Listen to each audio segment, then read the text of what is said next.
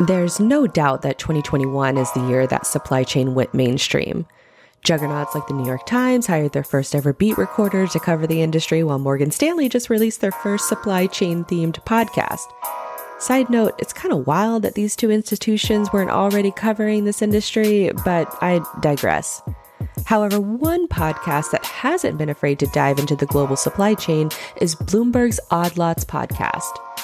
For the last year and a half, host Joe Weisenthal and Tracy Alloway have been exploring and deepening their knowledge on everything from containers to trucking, rail, and of course, the ports. It's really helped someone like myself who comes from the trucking side of things to get a macro perspective on what makes the rest of the industry move and how the pandemic has affected that particular mode of transportation. Hello again, Blythe Brumleve with DigitalDispatch.io, and on this episode, it was a fun one to produce because whether you're a veteran of the industry or a newbie, I've gathered up all of the supply chain odd lots episodes that you can binge over the holiday break, and I guarantee you're bound to learn something new. Plus, it's a pretty fascinating deep dive into the other aspects of the global supply chain and how each silo is handling their unique modern day challenges. So if you want to catch up on some good supply chain podcasts that you might have missed, I've put together in this episode some of my favorite clips from a handful of those episodes. And then in the show notes, I've linked to all of the shows where the clips came from, along with plenty more you can listen to in the order that they were released. Hope y'all enjoy switch gears a little bit from the micro to the macro because I mean you might you may or may not have noticed, but FreightWaves just had an entire event yesterday covering the domestic supply chain. Um, but over the last sort of few months, I mean, really over the last year, there have been another podcast that has been sort of exploring the global supply chain. And founder, uh, founder and CEO Craig Fuller has been on a couple of those different episodes, which was what originally drew my interest to these shows. But the, the podcast is from Bloomberg. It's called Odd Lots. And I have been binging all of their supply chain episodes because as someone who works in marketing, especially coming from the asset side, the 3PL side of things, uh, you can kind of find yourself in a j- just sort of your own silo where you're not learning about really the rest of the, the global sort of shipping trade, the global supply chain. So these other episodes have been really key in helping helping me to understand where the backlogs are happening and, and where the different other silos that exist within the industry, where all of those are happening. And so I've gone through all of the, I've re listened to all of these episodes from Odd Lots because they were so great. I listened to them the first time around. So the second time around, I said, well, you know, we're doing an educational themed episode. So why not go through all of these episodes, take some notes, and then share some of my favorite clips from each of those episodes? Now, there's a total, I think, of 10 episodes so far. So we're not going to have time to go into all 10, but I picked five of them that I think that you'll find interesting. And the first one that I want to highlight is that really the first episode that they covered. The hosts, uh, Tracy Alloway and Joe Weisenthal, they are the hosts of the Odd Lots podcast. And so the first episode is why Tracy can't ship a teddy bear from Hong Kong to the US right now.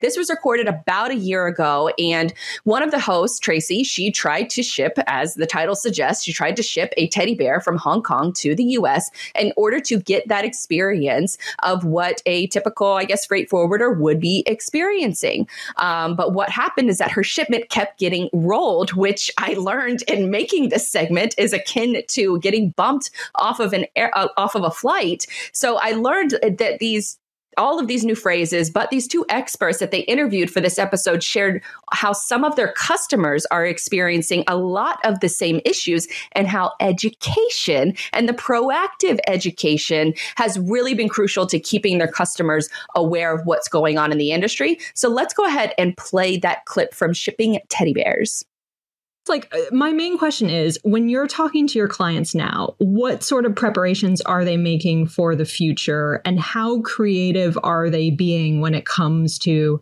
actually transporting stuff? Because for instance we talked about maybe trying to ship the teddy bear out of china. Um, eventually we decided against that because bloomberg doesn't actually have an export license and i didn't want to get my entire company in trouble for the purposes of you know a stunt journalism article.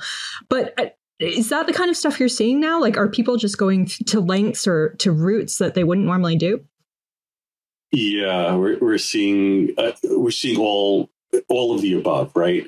Some clients that that that are are adjusting well and are, are understand what's going on and working pra- on a practical ways to to deal with it to to set expectations properly with their with their customers. And then there's others right that are like the deer in the headlights right uh, that that uh, what do you mean? Why can't this happen? Uh, this has always been this uh, this has always worked. Why not now? And and so the education process of what's going on where I, i'm spending a lot of time sending articles out to clients to show them what's what's happening in the market and explaining what others are uh, what others are seeing and how it's not just a unique situation to uh, not, not a unique uh, issue with their particular situation See, I think that that clip is key because it shows the power of educating your audience. And if you have these resources, being proactive about sharing them with your customers and prospective audience, whether through email or using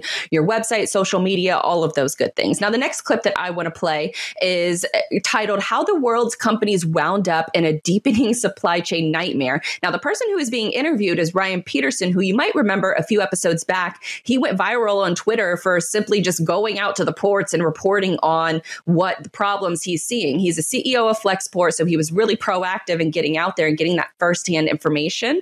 Uh, but this next clip, he demonstrates his historical knowledge on maritime shipping. Let's go ahead and play that clip haven't even gotten into all the Viking English that still predominates in global trade. There's a lot of there's. Oh, tell us some. Tell us some. The, the, word for trucking is called drayage, which is, I guess, to is that an old word for dragging something, like when you had horses oh, dragging. Wow. Uh, you have a bill of lading. Yeah. Uh, well, that lading is an old English word for loading.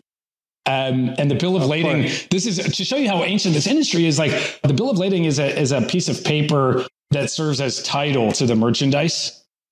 By default in global trade, in this 2021, today, by default, that piece of paper needs to be flown across the ocean to be given to the new owner so your container's going along slowly like this. Your piece of paper gets flown around, and then you need to present that at the port to be able to pick up your container. It's not. It's crazy that is just a sample size of all of the knowledge that that Ryan drops on that particular episode. And I've linked in the show notes. If you're listening on on podcast version, you should be able to click that episode and another episode because Ryan was so good that he was featured on another episode just recently of the Odd Lots podcast. So I've got both of those linked in the show notes as well as all the other ones that I'm mentioning during this segment. Uh, but the next one that I want to play is coming from Craig Fuller, and he talks about this episode is the trucking episode and why the industry is such a mess. It was recorded over the summer. And Craig goes into detailing how the nuances of buying and selling trucks right now as a depreciating asset versus the rest of the industry,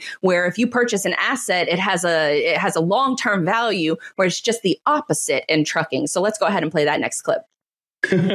yeah, so there's a used market. Uh, now, you yeah. can't today get a new truck. So the issue is that this is an asset. So the other thing creates real economic issues for trucking companies typically that own assets. If you think about owning assets, if you own a building or a warehouse, you're going to, that asset over time should appreciate and over time, uh, you're going to hold on to that for 30 years. Even in the shipping industry, as you guys have covered, those ships have life cycles of 20 to 30 years. And so if I go buy a ship, I'm able to uh, operate that ship for 30 years. In trucking, I'm only going to be uh, able to operate that truck for three years.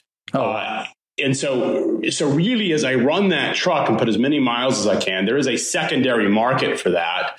Uh, and so typically what happens is the larger fleets or the owner operators that run nationwide will end up running the truck for three years. And after the three year cycle they will end up selling it into a secondary market which will end up going to more localized operations port operators people that don't have as strenuous sort of over the road long haul demands. And so uh, because of that, uh, the trucking companies have to go out and buy new trucks every three. You know, they're constantly buying new equipment. So you have this really big issue uh, where the you know trucks don't hold their value. So based on what cycle we're in in terms of boom or bust depends on how well they do, and so that's a pretty significant issue. But uh, right now, uh, used trucks have gone up about forty percent in the last three months. So it's good if you own equipment and you can sell that equipment if you have too many trucks and not enough drivers, you're, you're doing quite well because your balance sheets have really, really improved.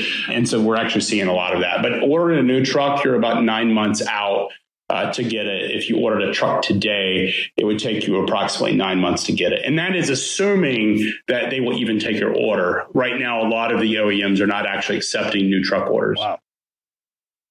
And so, from the perspective of, we've talked about it from the shipping side of things, with or the customer really side of things. We've talked about it from the trucking side of things. Now, and we've also talked a little bit briefly about from the port side of things. Now, the final clip that I want to play is what the pandemic did to the U.S. rail system, and and I think this the rail system often gets overlooked compared to other modes of transportation. I know it's one of my more weaker points when it comes to the educational awareness within the industry. Uh, but the first six months of intermodal traffic has moved more goods this year than any other previous year, and I think that that can be surprising because I I know of freight cargo, but I didn't know that there were different speed levels comparing to regular freight cargo and depending on the uh, commodity that you're shipping via rail rail. So there's a lot of nuances to it when I didn't really think there were that many nuances to it. So let's play the final clip on the rail efficiency. Let's talk about so right now we're just talking about this this intermodal traffic, this container traffic, and I think we need to take a step back and look at rail's role in the kind mm-hmm. of the overarching economy. And it's important to remember that that rail is is moving the goods economy, the tangible economy. So whether it's industrial products, whether it's agriculture products of all kinds, whether it's chemicals, whether it's automotive uh, automobiles, rail moves about seventy five percent of finished automobiles. Uh, not to mention uh, a very high percentage of a lot of the components that go into automotives during the during the manufacturing process of course, going back to the challenges we're seeing in the semiconductor area there, impacting that. And then intermodal covers at this point probably about half of rail traffic. Um, that has tra- changed over the years. Uh, coal used to amount for approximately 25% of all rail traffic. I would say, you know, societal shifts, market shifts have dramatically reduced that. But what we've what we've grown in place of that is this explosive growth in in consumer goods and, and container traffic. So railroads are, are managing all of those different types of uh, of products that they're moving through their pipelines at any given time, and those different types of products need to be moved at different levels of pace based on customer demand. So there are certain commodities that, that can move at a more measured pace but your your premium products, your your intermodal traffic, your your UPS traffic, UPS is the largest customer for the rail industry writ large. Um, that stuff needs to move very quickly, and so railroads have designed their networks to to allow for that staggering of uh, different different speed of traffic that's required to to meet customers' needs. And so you hit on you know the the relatively limited number of major gateways that that rail traffic needs to flow to. And I would say that's what we're primarily talking about that traffic that again comes from the West Coast and needs to uh, disperse in the middle of the country. And so you mentioned Chicago. We talked about Kansas City, Memphis, New Orleans, St. Louis. Those are the, the, the main ones that come to mind. I can tell you that, that our railroads have built out over the years very efficient systems that allow for a very speedy movement of goods from the West Coast into these gateways. And they're designed as such because those gateways are the ones that have the, the terminal capacity to, to, to sort, shift, and rebuild trains as needed to hand off to the Eastern partners. Or, you know, we're, we're not even talking about the East Coast, but we have a similar situation, uh, inverse situation coming from the East Coast going, going west or into the heartland as well but I can tell you those these networks have been designed in a very methodical and very intentional way to allow for a very efficient movement of interline traffic into the middle of the country where it can then get dispersed as needed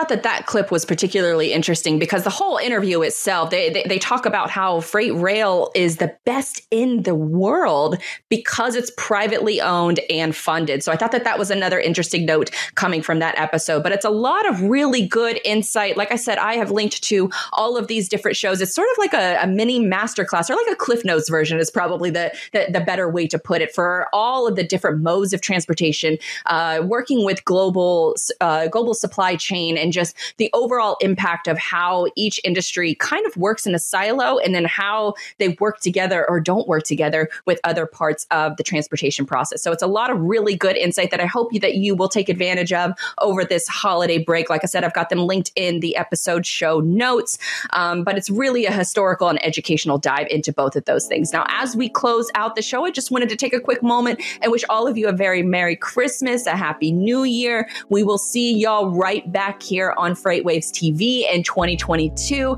every Thursday, 2 p.m.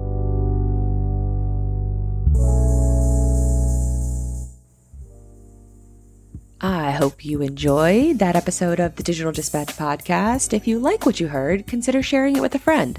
Podcast discoverability is a bit of a challenge for creators like myself, so word of mouth goes a long way.